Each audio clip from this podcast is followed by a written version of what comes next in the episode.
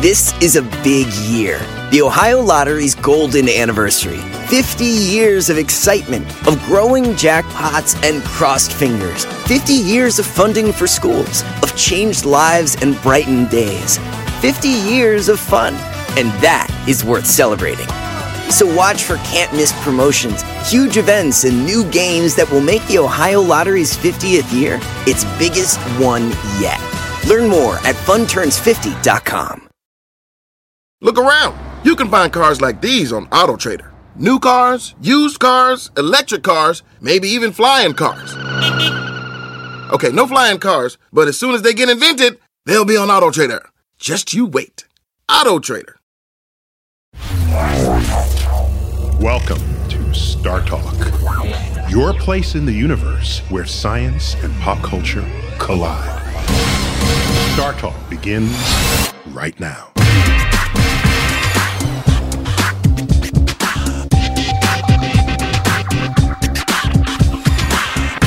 This is Star Talk. Cosmic Queries Edition.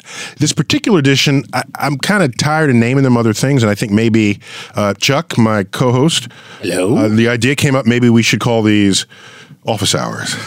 Office hours. And just to get a little academic flavor back in it. Yeah, right on. Okay, we, let, us experiment with that. It's Cosmic Queries. office hours Office edition. hours. Yes, let's do that. Right. Chuck, hey, man, have you? Good to be here. Always a You've been in pleasure. Aruba for nine days. Yes, my friend. I was in Aruba for nine glorious You're s- days. sporting a nice tan. and that, thank you. I've been working on this tan for nine days and 40 years. and, uh, but I have to tell you, after nine days in Aruba, uh, and I do not mean this in an unpatriotic way at all, I hate America. what?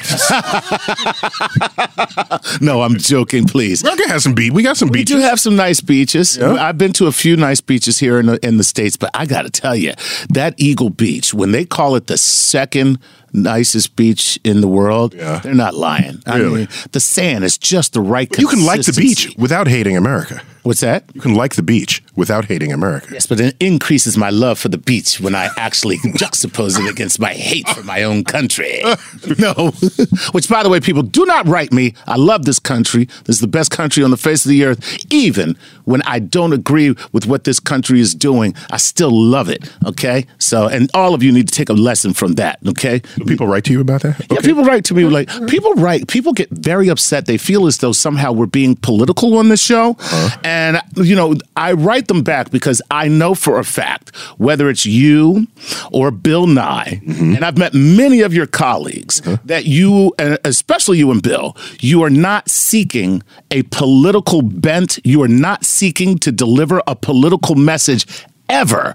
It is always about critical thought. It is always about the truth. It is always about the science. That is what it's all, and it's always about educating people or getting people to become curious for themselves so that they go find out for themselves. Yeah, yeah, that works. Yeah. And so, like, it really pisses me off when people write and say, Oh, I like this show before you guys got all political.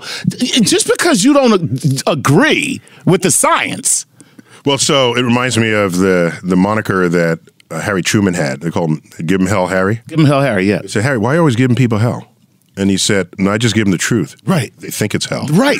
There you go. I like that. I just give them the truth. They think it's hell. There So you got go. questions for me? What do you have? Yes, I do. Office hours are open. Office hours are now open. You kinda Okay. feel like, what is it, Charlie Brown when he used to go see Lucy and see the doctor is in? Oh yeah. Oh, flip the sign over. Flip Okay. Mm-hmm. the sign over. All right, so yeah, uh, we've got uh, our, our queries from all across the internet, and we always start with a Patreon patron question. Because we are that low. Yes, we we, we, no shame in this game, baby. give, us the, give us some money. We'll I don't know if I'll ever get over this fact, No. but okay. Give us some You- money. We'll you- do if what you, you support the show, you get your question up first. Right, you give us some Go to money. the front of the line. We we will be your science whore. okay. That was too much, Chuck. Take it down a notch. All right, here we go. This is Kyle Yoakum from Patreon who says this. Oh, Yoakum, Mm-hmm. good name. yeah, that's a pretty cool name. And he spelled it phonetically for me. So, you know, which you didn't have He to knows you need help. That's good. It's so true. It's like, don't F this one up, yeah, Chuck. That's right. so he goes, My name is pronounced Kyle Yoakum, and I, oh, I should do it a different way. My name is pronounced Kyle Yoakum, and I'm from Tennessee. Tennessee. Okay, Tennessee. you got it. He says, It seems statistically impossible for life not to exist elsewhere in the universe, but I try to consider all the possibilities to keep an open mind. If we were able to look throughout all the visible cosmos, planets by planet, and found no life at all, given our current understanding of the universe, what might be our best scientific explanation for why we would be alone? That I- I- so first, let me reaffirm the statistical unlikelihood of that before I then comment on what happens if it's true.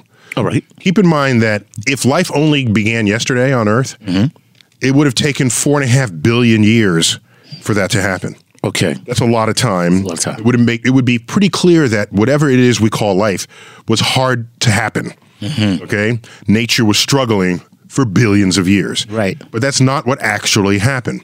We have the ingredients of life on Earth: hydrogen, oxygen, carbon, nitrogen, other, and they're all here on Earth as they are. Everywhere else in the universe, practically everywhere else in the universe. Mm-hmm. Right. These are the most common ingredients out there one for one.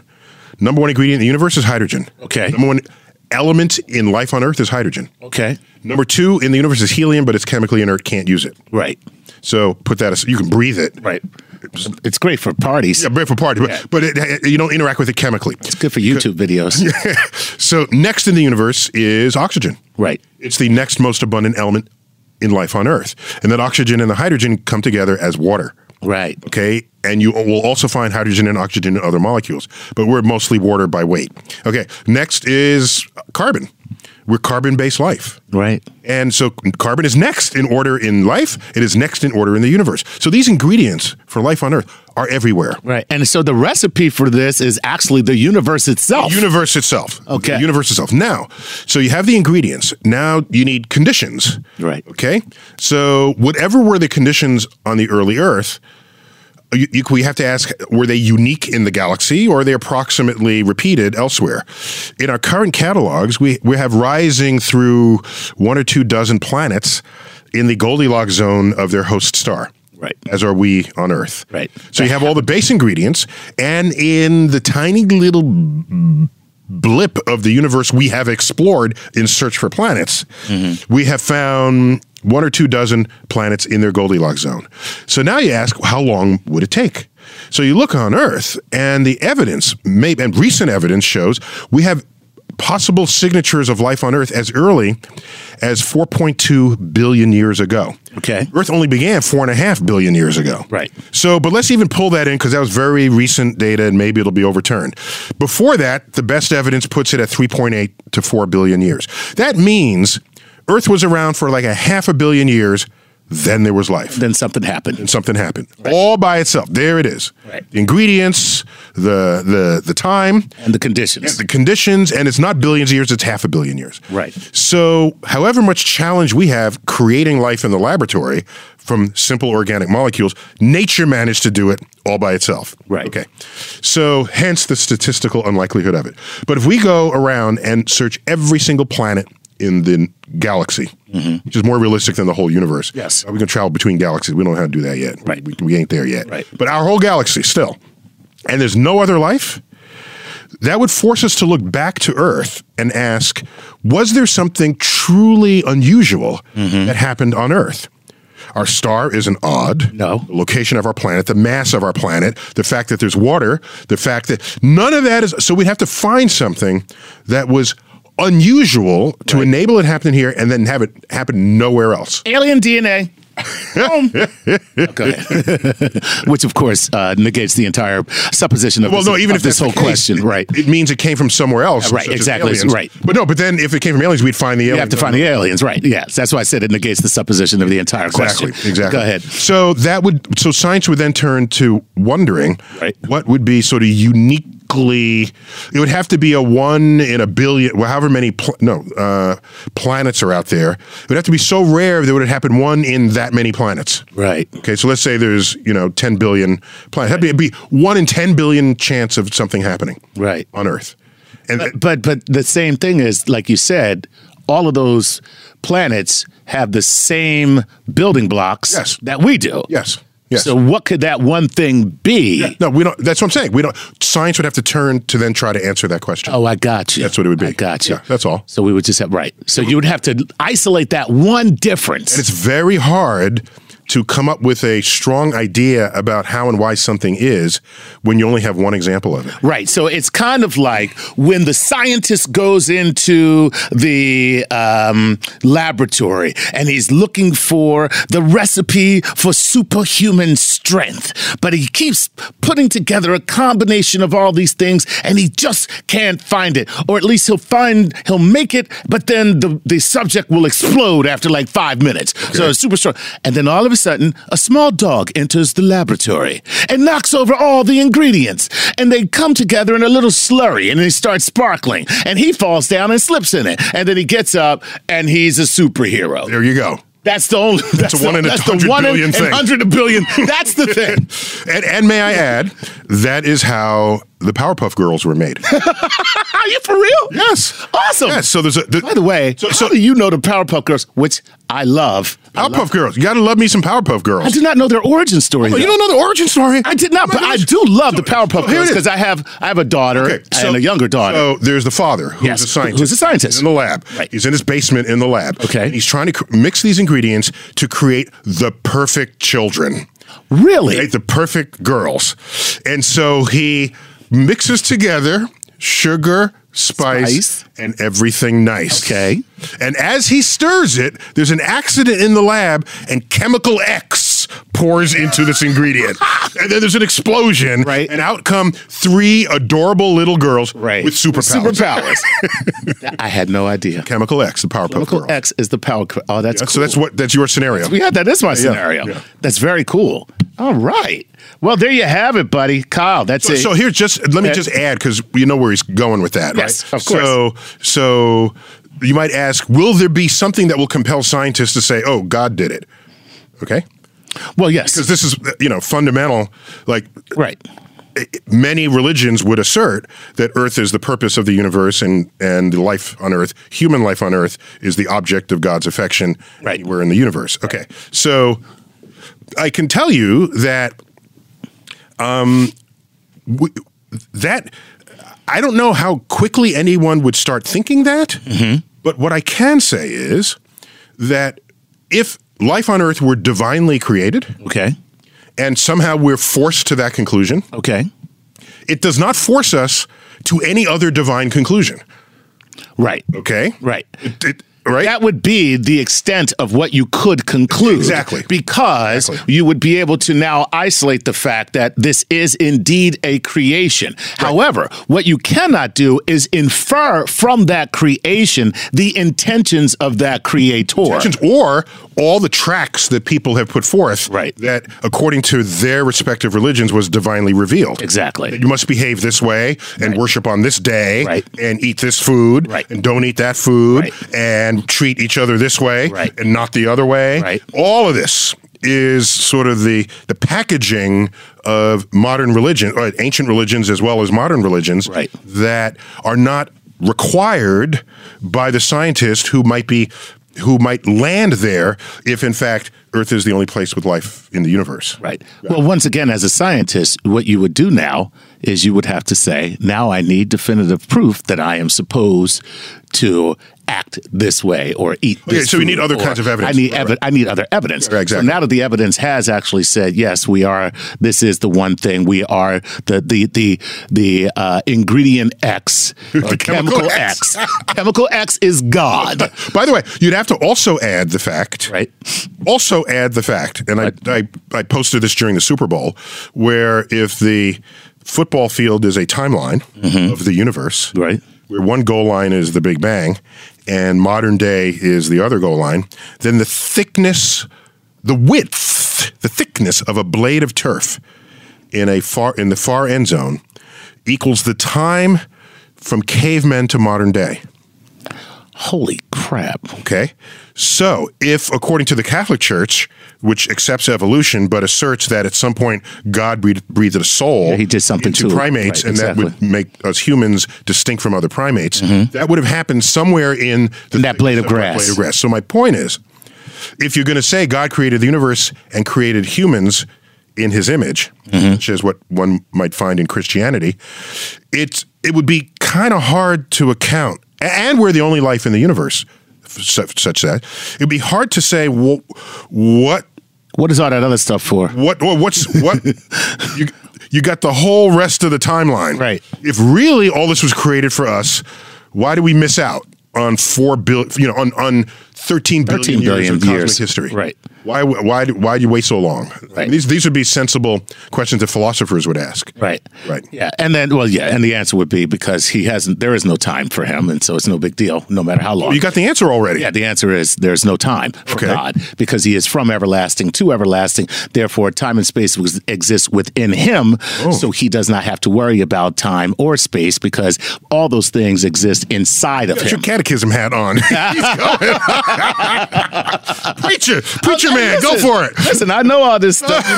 You know, you know, uh, Go for it. He got the explanation. yeah, that, that would be the explanation, you know? So, But what I would say, you can flip it and say, uh, if your religion requires that human life is the only life and is the purpose of creation, Right. And we do find other life, will you abandon your religion? right. Now, that's a very good question. Right. That's that's just flips the table. what does that do to the person who believes? Or you find an alien species smarter than we are, Right. Who can just completely manipulate us and put us in a zoo for their entertainment. they now become God? Well, so depending on what powers they exhibit, if they don't have the powers that your God and your religion assert, Mm-hmm. then you can't then directly say that they're God. Or if they look really different from us, Right. then we're not in God's We're not image. God's image. Right. Right. And it's very, but th- that's funny. Yeah. Right. So just uh, just to be fair in that Right. in that rotisserie there. I That's, got you. I got you. Ah, no, that's good stuff, man. That's good almost, stuff. almost a whole segment on that one. I know Okay. we did. And you know what? But guess what? It was really good. I mean, because Kyle, that's a great question, and uh, quite frankly, uh, I, I found it fascinating because uh, Put your- you had your preacher hat on there. Hey, listen, these are the things that people th- people think about this stuff I know. all the time, and to great peril for the most part. There's a lot of people who this becomes confusing, and then that confusion leads to anger and Well, no, the only issue is if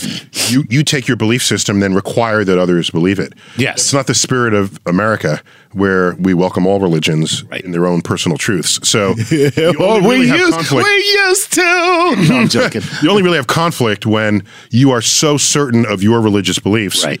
And so certain that everyone else is wrong in their religious beliefs, and then you take arms against them. Yeah. And see, I believe that that comes out of uh, just the opposite, to be honest. It comes out of um, the opposite sentiment.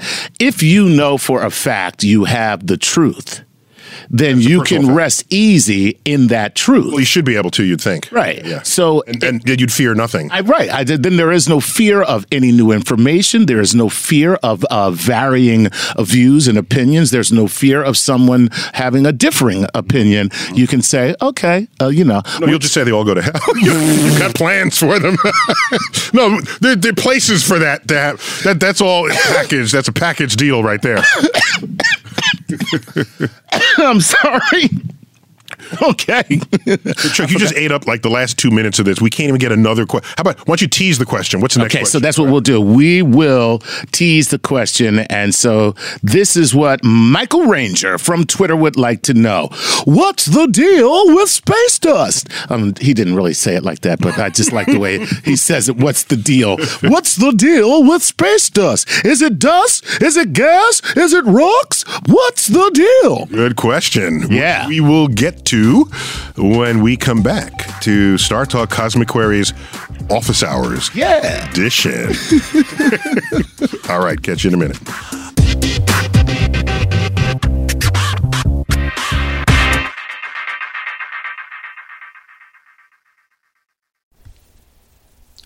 This podcast is supported by FedEx. Dear small and medium businesses, no one wants happy customers more than you do.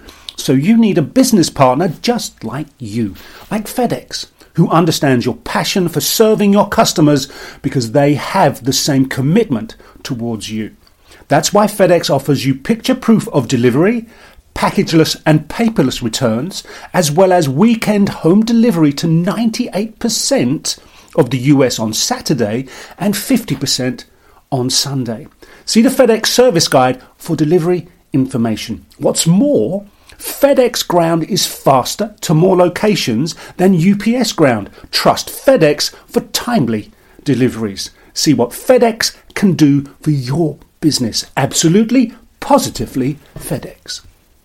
Whether you're a family vacation traveler, business tripper, or long weekend adventurer, Choice Hotels has a stay for any you. And that's good because there are a lot of me's. Choice Hotels has over 7,400 locations and 22 brands, including Comfort Hotels, Radisson Hotels, and Cambria Hotels. Get the best value for your money when you book with Choice Hotels. Cambria Hotels feature locally inspired hotel bars with specialty cocktails and downtown locations in the center of it all. Hey, that's me. Radisson Hotels have flexible workspaces to get the most of your business travel and on site restaurants. That's me too. And at Comfort Hotels, you'll enjoy free hot breakfast with fresh waffles, great pools for the entire family, and spacious rooms. Hey, that's me too. I guess I'm just going to have to stay at all of them. Choice Hotels has a stay for any you. Book direct at choicehotels.com, where travel comes true. This is a big year. The Ohio Lottery's golden anniversary. 50 years of excitement, of growing jackpots and crossed fingers. 50 years of funding for schools, of changed lives and brightened days. 50 years of fun. And that is worth celebrating. So watch for can't miss promotions, huge events, and new games that will make the Ohio Lottery's 50th year its biggest one yet. Learn more at funturns50.com.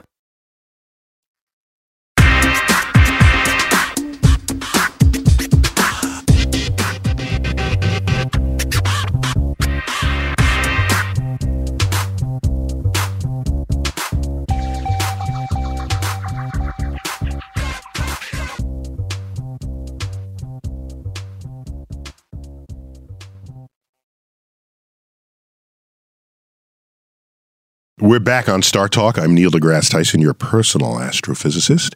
Uh, if you didn't otherwise know by now, I also serve as the director of New York City's Hayden Planetarium, which is part of the American Museum of Natural History. Chuck Nice, tweeting at Chuck Nice Comic. Yes, sir. Thank you. Nice. Yes, I am. Nice. Nice. so this is this is uh, Cosmic Queries Office Hours. Office hours. We're just trying to rebrand it. We'll fi- Yeah. see if that flies. Yeah, we'll see what get A happens. little, get a little sign. All right, put it out there. Right, right. All Office hours. Get one made. Mhm. Yeah. The doctor is in, and Okay. Mm-hmm. you are the good doctor. So let's move back to our queries in the form of a We, we, we question that teased we one at the already end of the did, last segment. right? What was it? Mm-hmm. Now? And it was from Michael Ranger, and he says, "What's the deal with space dust? Is it dust? Is it rocks? What's the deal?" It was really Jerry Seinfeld. It's really Jerry Seinfeld uh, coming to us in the form of Michael Ranger. So there's a lot written on dust, Mm-hmm. and most of it, if you get into it, it's pretty nasty stuff. Right. It's like sloughed off skin cells and and dust mites. Right. And it's just and cat dander. Yeah. I heard that most of the dust around your house is just dead skin. It's just dead skin. Dead skin of some And sort. Just be glad your eyes are not microscopes. Oh. Because the world would be It's a nasty. nasty Hmm. little place. nasty place. So dust in the universe has a very specific meaning. Okay. So if you look at clouds between the, the stars, these are the things that make up some of the most beautiful photographs that you've ever seen from space, especially via the Hubble telescope. Uh, so those gas clouds. Some are sloughed off from stars, others are stellar nurseries ready to hatch newborn stars deep within Uh, so ga- so the it's what we call it the interstellar medium, and it can be in a gaseous state right. with just gas atoms and gas molecules, hydrogen, nitrogen, oxygen, this sort of thing. They can make molecules in the form of carbon monoxide, carbon dioxide. Um, hydrogen makes a molecule with itself, H two. We call it. um, Stuck up hydrogen. it's just sticking with itself. Yeah. But it's not the only one. Nitrogen binds with itself to make N2, oxygen. So that's we're not alone in this. Right. So if the gas cloud is dense enough, there'll be pockets of it where the molecules come together and make really big molecules. Okay. Really, really, really big things. Right. And when you have a place where really, really big molecules come together, Mm-hmm. that it behaves differently in the transmission of light from behind it to in front of it. Okay. It absorbs light in a way that turns the light red. And so we call it reddening. Reddening. nice. turns it red. It's called reddening, right? Okay, All right. gotcha. So so only when it becomes large enough to do that do we then call it dust. That's all. So when it gets okay, I got you. So these clumps of molecules that come together to cr- once they do Make that huge, huge things. Right. Once they do that, once they do that, that's when it's dust. and you have enough of that to affect the optics of the cloud, Right. Then we call that dust. Gotcha. And it reddens stars behind them. And so we used to think that certain stars were only red because they were behind these gas clouds. And then we learned about this phenomenon uh, in the 20th century, by the way. So it's relatively modern discovery given the history of astronomy. And so, so when we say, when I say, we are stardust it is a figuratively and literally true thing because you're not going to form stars and planets until these molecu- these atoms become molecules, the molecules become dust, and out of this dust cloud do you condense the planets. nice. Okay, but now there's a little bit of a loosey goosey there. Okay. Because typically when you form a planet, stuff heats up again. Right. And it can get so hot that it breaks apart all the dust molecules. Oh. Yeah, because heat will destroy big molecules. Right. So, so it's when I say we are stardust, the dust didn't stay intact before it became us. Then it would be supremely poetically true. Right. But um, nonetheless, the the gas clouds that make star systems, they start out as dust.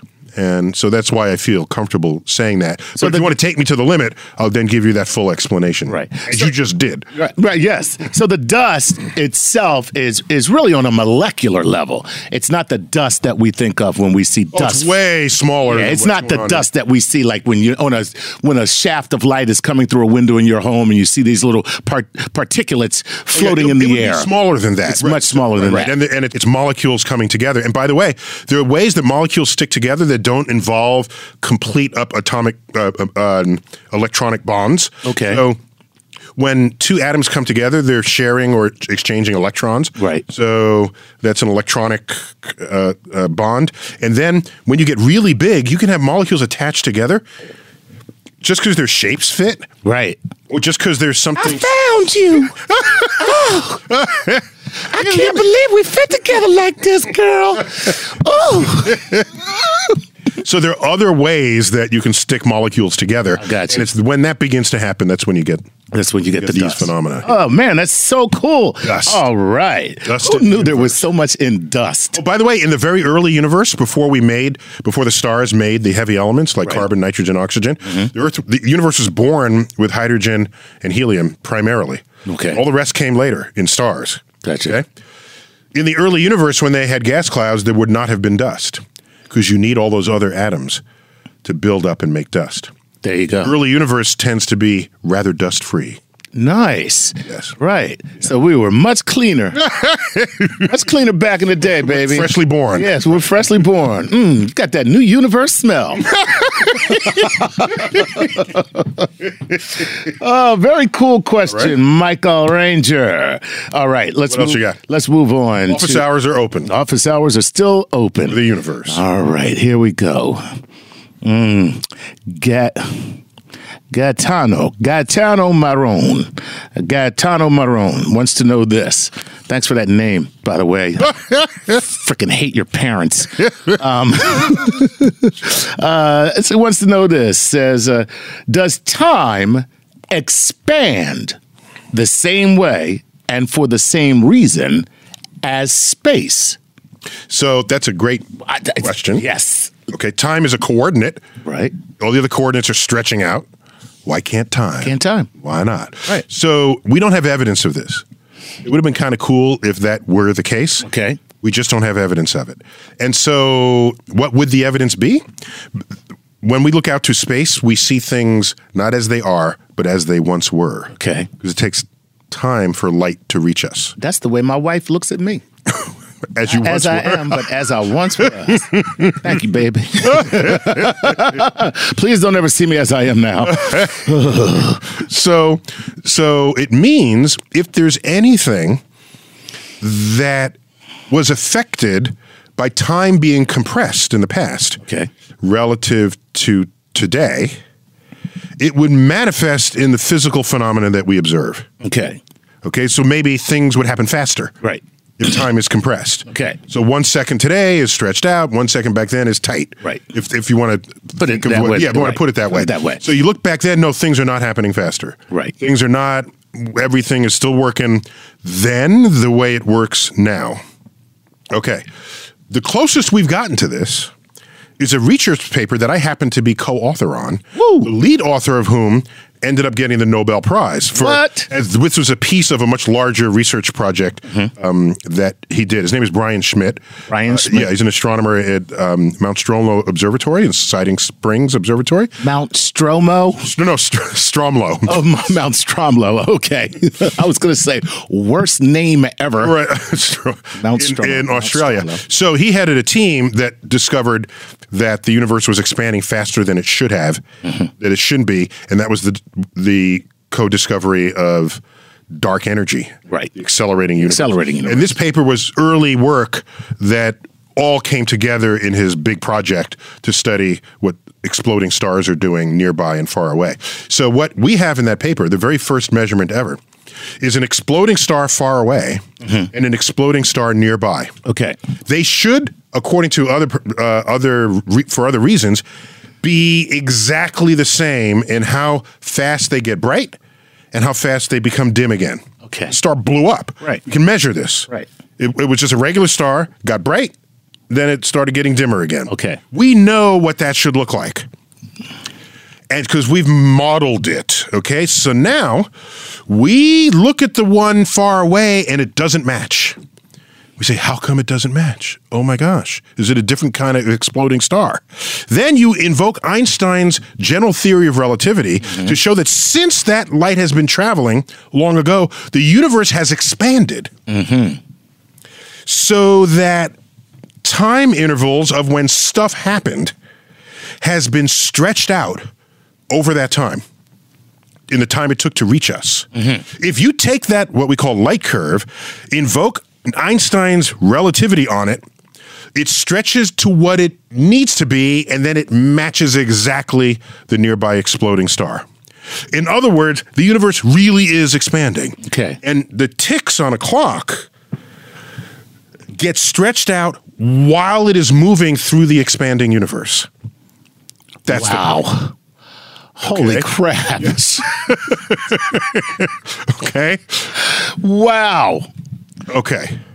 That's insane. That's what's throwing down. so that's what's going down. Right. But the event itself, we have no reason to presume it happened at any different rate than nearby. Right. Everything we understand about an expanding universe says this is what will happen to that signal en route. Right. And that's why you need relativity to apply to that. Yeah, Otherwise, you have no handle on the universe. you wouldn't be able to sit. Right. Right, right. Wow. Just be mysterious things going on. exactly. Right. Oh my God. That's amazing. Yeah. Yeah. And we were uh, quite proud of that result. It was The first time, now it's just a routine thing. What, a, what an understatement. You know, oh, you know, we were quite proud of No, no, but now it's, it's a routine thing. I mean, yeah, you just yeah. say, "Oh, the, the light curve doesn't fit. Um, let's see what it needs to be for being at that distance," and then it, you do that, and then it fits exactly. fits perfectly. every single time. Just fits exactly. that. Wow. That That is really. And now you could you could assert that time was different then, Uh-huh. and it didn't change en route here. Okay. Okay. But I would then say, I would say, uh, because the universe is expanding, we expect that to happen. Okay. So, and when it does happen, we're not then looking for other explanations. Gotcha. If we did that in science, you'd be you well, yeah, you never do. You never go from any place you, are. could go any place where you know right right. You stay right there, just looking for other different things that it could be. And it could be when what you have is a perfectly It's- fine right, and this explanation. is already working. Works experimentally and theoretically. Right. Generally, when you have that agreement, you move on. Right. Yeah. Wow. Man, that was a great question. Okay. Hey, Gat- Gaetano, Gaetano Marone. That was a really. And I want you to apologize to Gaetano's mother. I'm I'm sorry, Miss Gaetano Marone. yeah, Just because you have a simple, boring name is doesn't true. mean everyone else has to. so you have to. So you don't mess up reading their names. yeah. Well, Mrs. Marone, your scion is uh, quite profound, and we appreciate uh, their question. All right. all right. Let's get to uh, Jet, Jet Kusanji.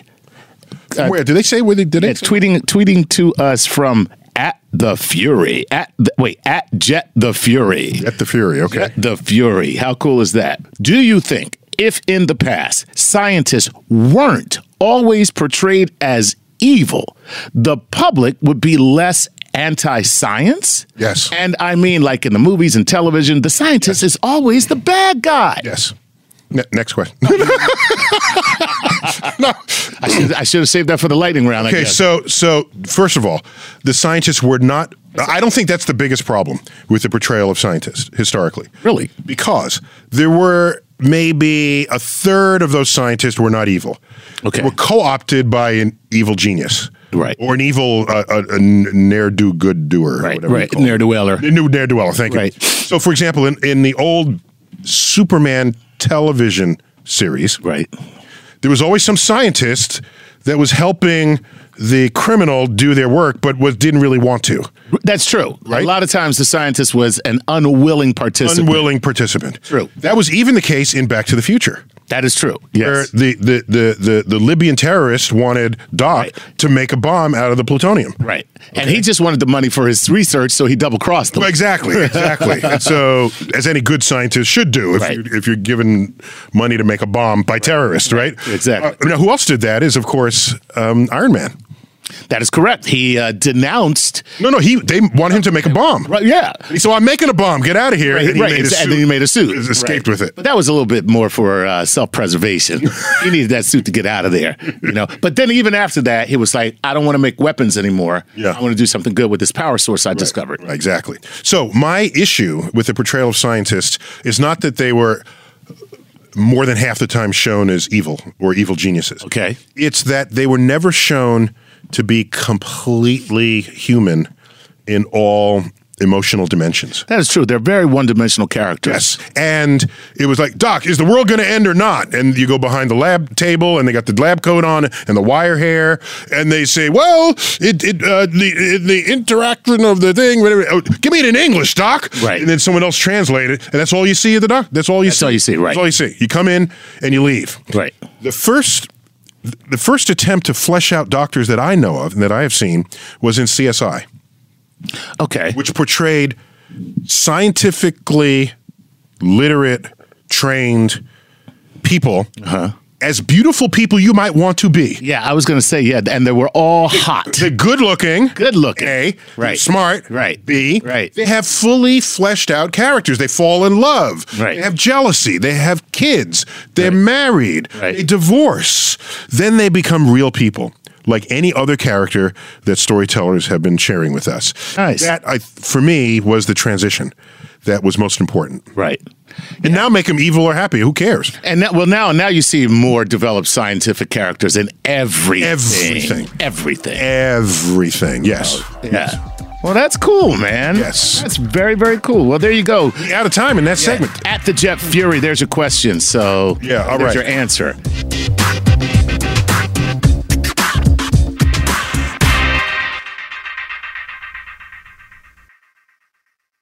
This is a big year. The Ohio Lottery's golden anniversary. 50 years of excitement, of growing jackpots and crossed fingers. 50 years of funding for schools, of changed lives and brightened days. 50 years of fun. And that is worth celebrating. So watch for can't miss promotions, huge events, and new games that will make the Ohio Lottery's 50th year its biggest one yet. Learn more at funturns50.com. Look around. You can find cars like these on AutoTrader. New cars, used cars, electric cars, maybe even flying cars. Okay, no flying cars, but as soon as they get invented, they'll be on AutoTrader. Just you wait. AutoTrader. Save big money on everything. Now at Menards. Make quick work of your outdoor cleaning project with MasterForce outdoor and landscaping tools. The 80 volt cordless trimmer is powerful, efficient, and hassle free. So you spend less time working on your yard and more time enjoying the results. On sale now through May 19th. Check out our wide selection of MasterForce tools and see the rest of our deals on menards.com. Save big money at Menards.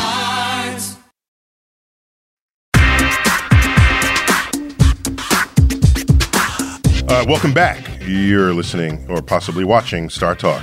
I'm Neil deGrasse Tyson, your personal astrophysicist. Chuck, Hey. let's continue with Cosmic Queries. Yes, we shall. Yes, this is a Comic Con edition coming from New York City. Let's do it. We are here to answer your questions, whatever you'd like to know, uh, relating to the cosmos or maybe anything else. Uh, Dr. Tyson is here and wants to answer. It's it. Dr. Neil to you. I love how you threaten me with a more casual, Formal thing. form- hey, It's Dr. Neil to you. yeah, yeah. like, Hello, Mrs. Johnson. It's mom to you.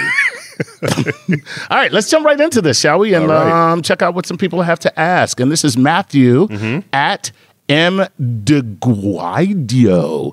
Uh, DeGuadio says this What would have to happen to turn Jupiter into a star? Ooh. Ooh, so what, Ju- a, what a weird, great yeah, so question. Jupiter is r- rare among planets in that it actually gives more energy away than it receives from the sun. Wow. Yeah, yeah. And so this is sort of leftover energy from its collapse in the Right. very early days. So we think of Jupiter, by the way, it has more mass than all the other planets combined. Combined.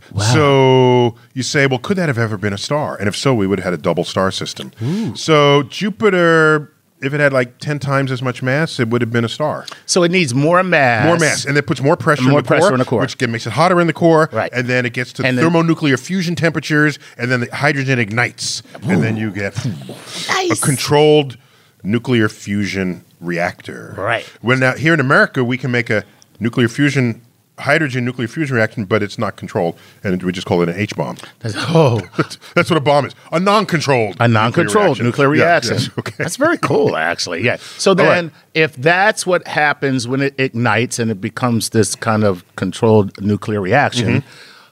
what happens to a brown dwarf then?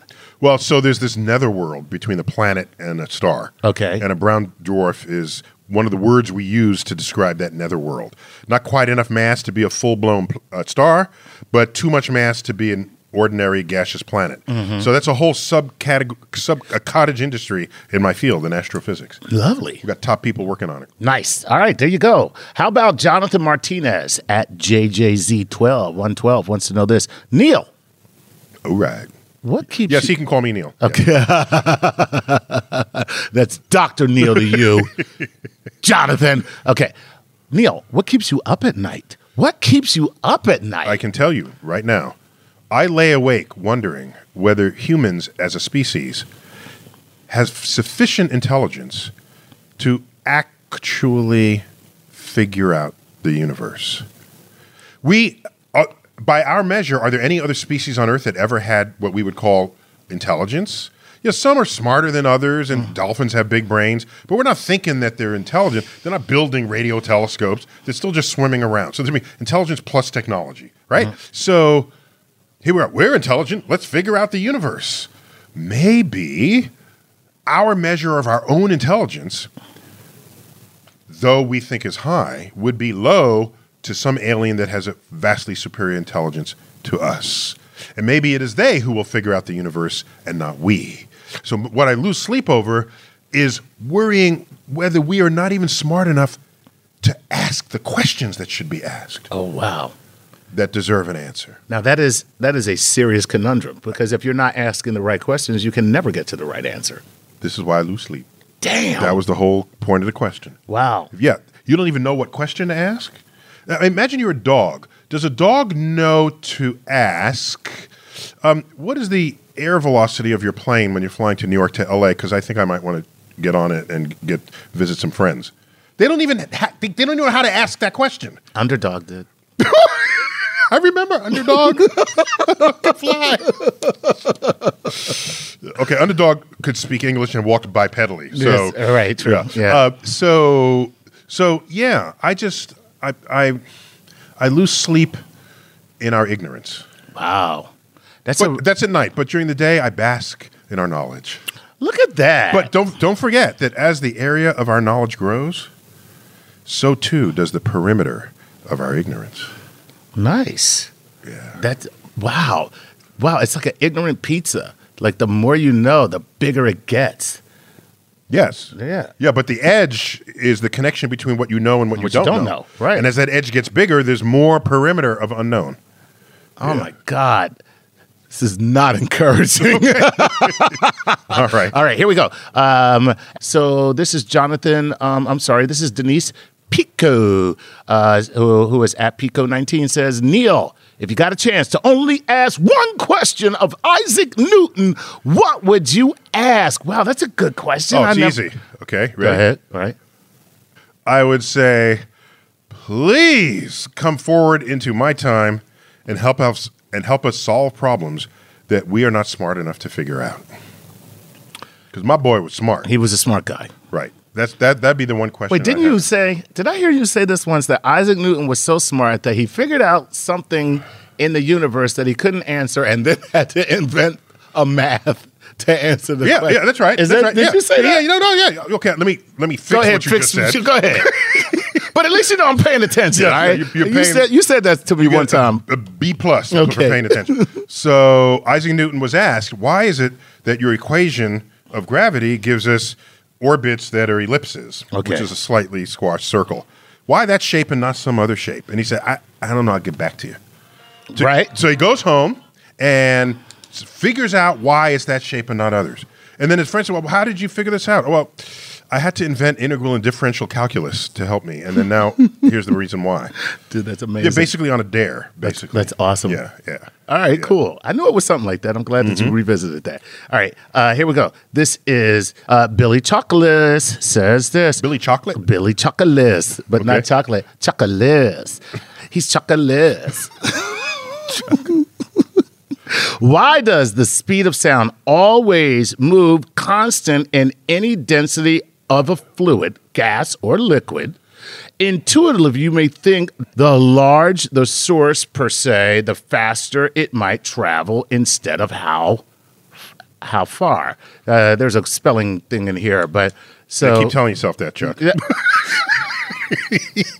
that was wrong, man. Why you gotta throw me under the bus like that, man?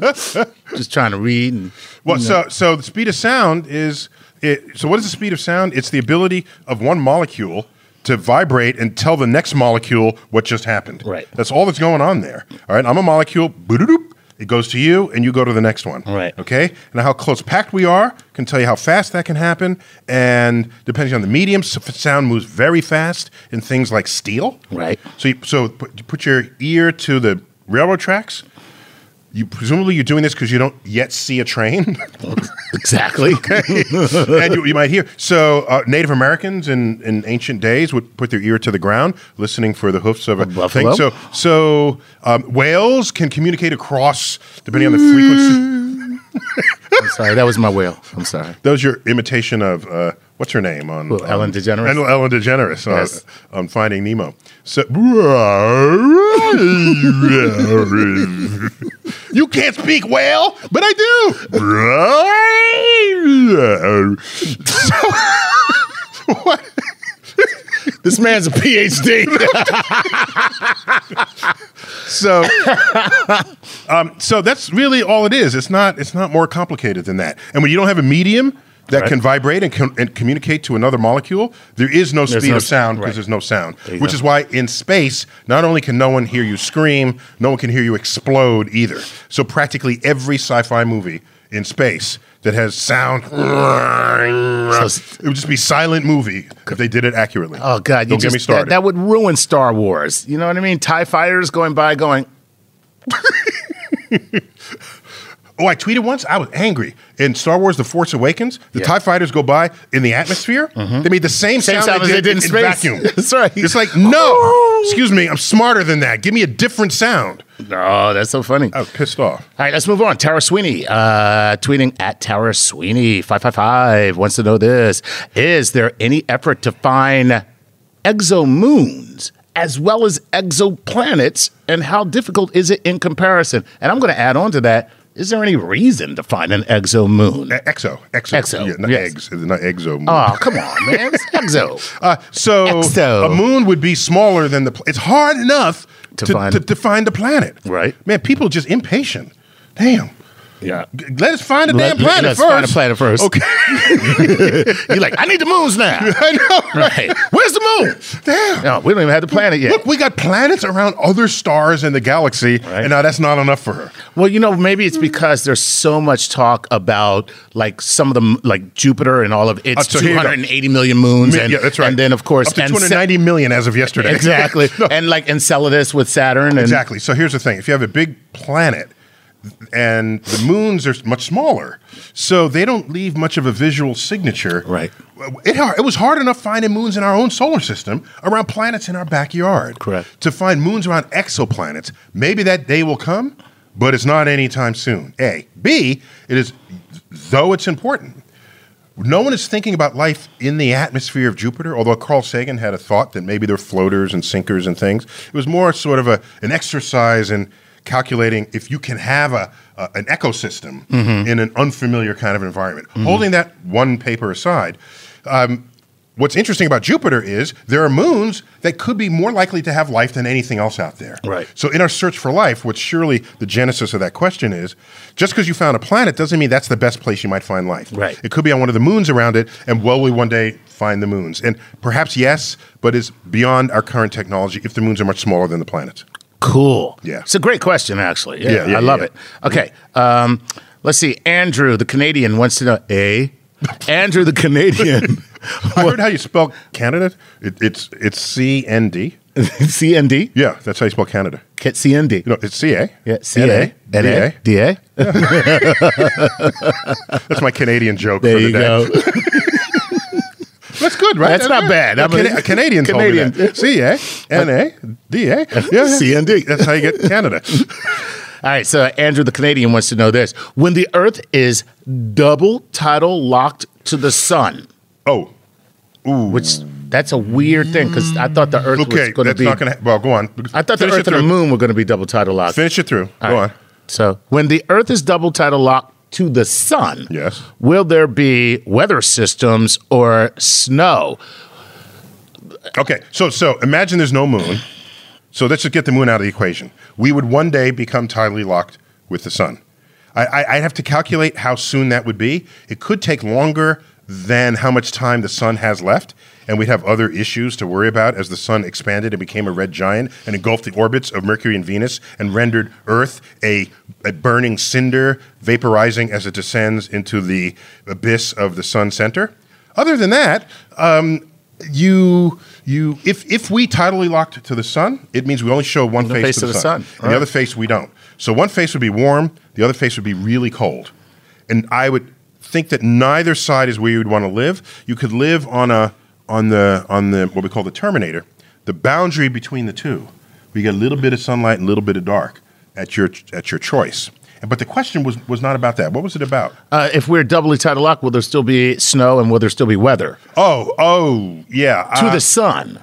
So Yeah, yeah, yeah. So you could, in principle, still have weather. One of the problems is you get water that evaporates off the sunlit side and then circulates to the back and then freezes and comes out as snow. Right. And then it stays there forever. Right. So, all the water would sort of collect on the backside of it. Mm. But we'll be very advanced by then and we can just melt it and bring it back. Right. Or if we're that advanced, get the hell off of the earth. That's what I'm saying. I'm with that. Find another planet. Okay. All right, so we only have a few minutes left, and uh, let us know where you're actually chiming in from here in the comments. I'm actually reading the live stream right here Okay, now, just uh-huh. Oh, from people who are who are with us. Let's that's us right there in the that's picture? us in the Oh, that's picture, and cute. that, this is actually us watching us. This is so meta right now, so crazy. okay, um, here we go. Uh, And Chuck, you look marvelous in the little screen. I got to tell you something. That is where I always look good is in little screens. Okay, and here we go. Um, who, who says this? Uh, oh, I lost them. Sorry. you lost Chuck. I, I lost all the uh, stuff. So let's Okay, go. we'll go back to the- Would it, so let's go to St. Peter.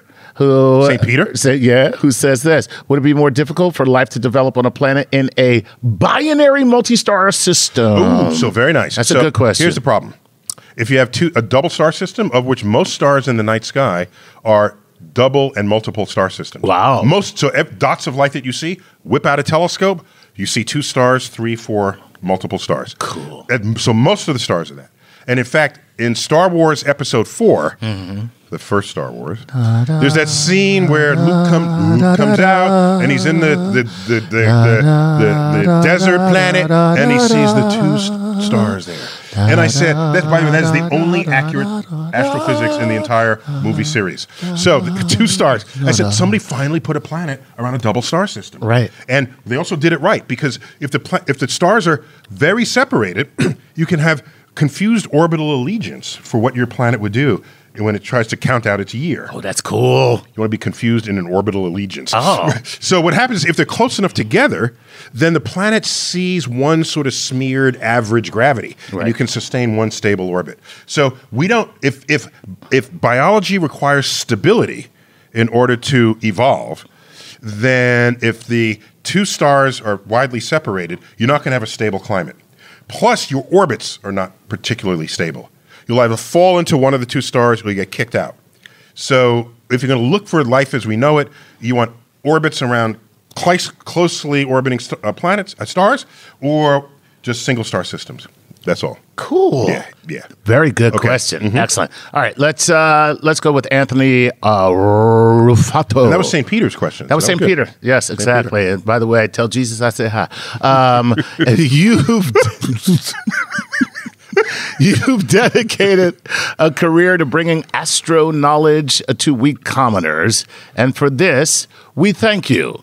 What future discovery do you secretly hope is named for you? Oh, I have no such interests or goals to have anything in this world named after me. Uh, I, I just want the world to be a slightly better place for me having lived in it. And that doesn't require that I be remembered for it, it just has to require that it is.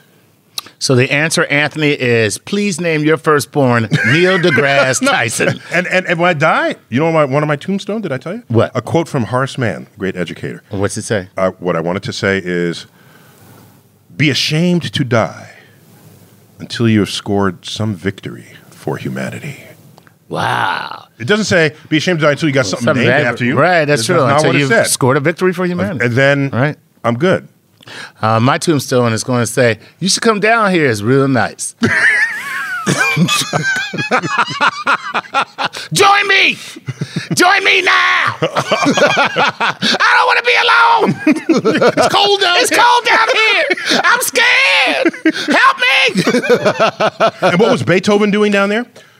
He was decomposing. Oh, Oh. on that, we're going to say thank you to Twitter. thank you to all the people who are watching. And thank you to your own personal astrophysicist.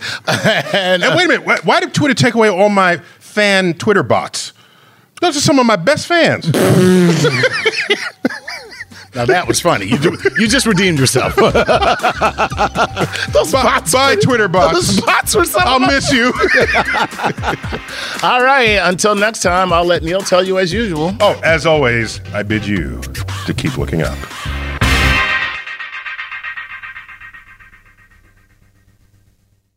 This is a big year. The Ohio Lottery's golden anniversary. 50 years of excitement, of growing jackpots and crossed fingers. 50 years of funding for schools, of changed lives and brightened days. 50 years of fun. And that is worth celebrating. So watch for can't miss promotions, huge events, and new games that will make the Ohio Lottery's 50th year its biggest one yet. Learn more at funturns50.com. One, two, three, four. Those are numbers. But you already knew that. If you want to know what number you're going to pay each month for your car, use Kelly Blue Book My Wallet on Auto Trader. They're really good at numbers. Auto Trader.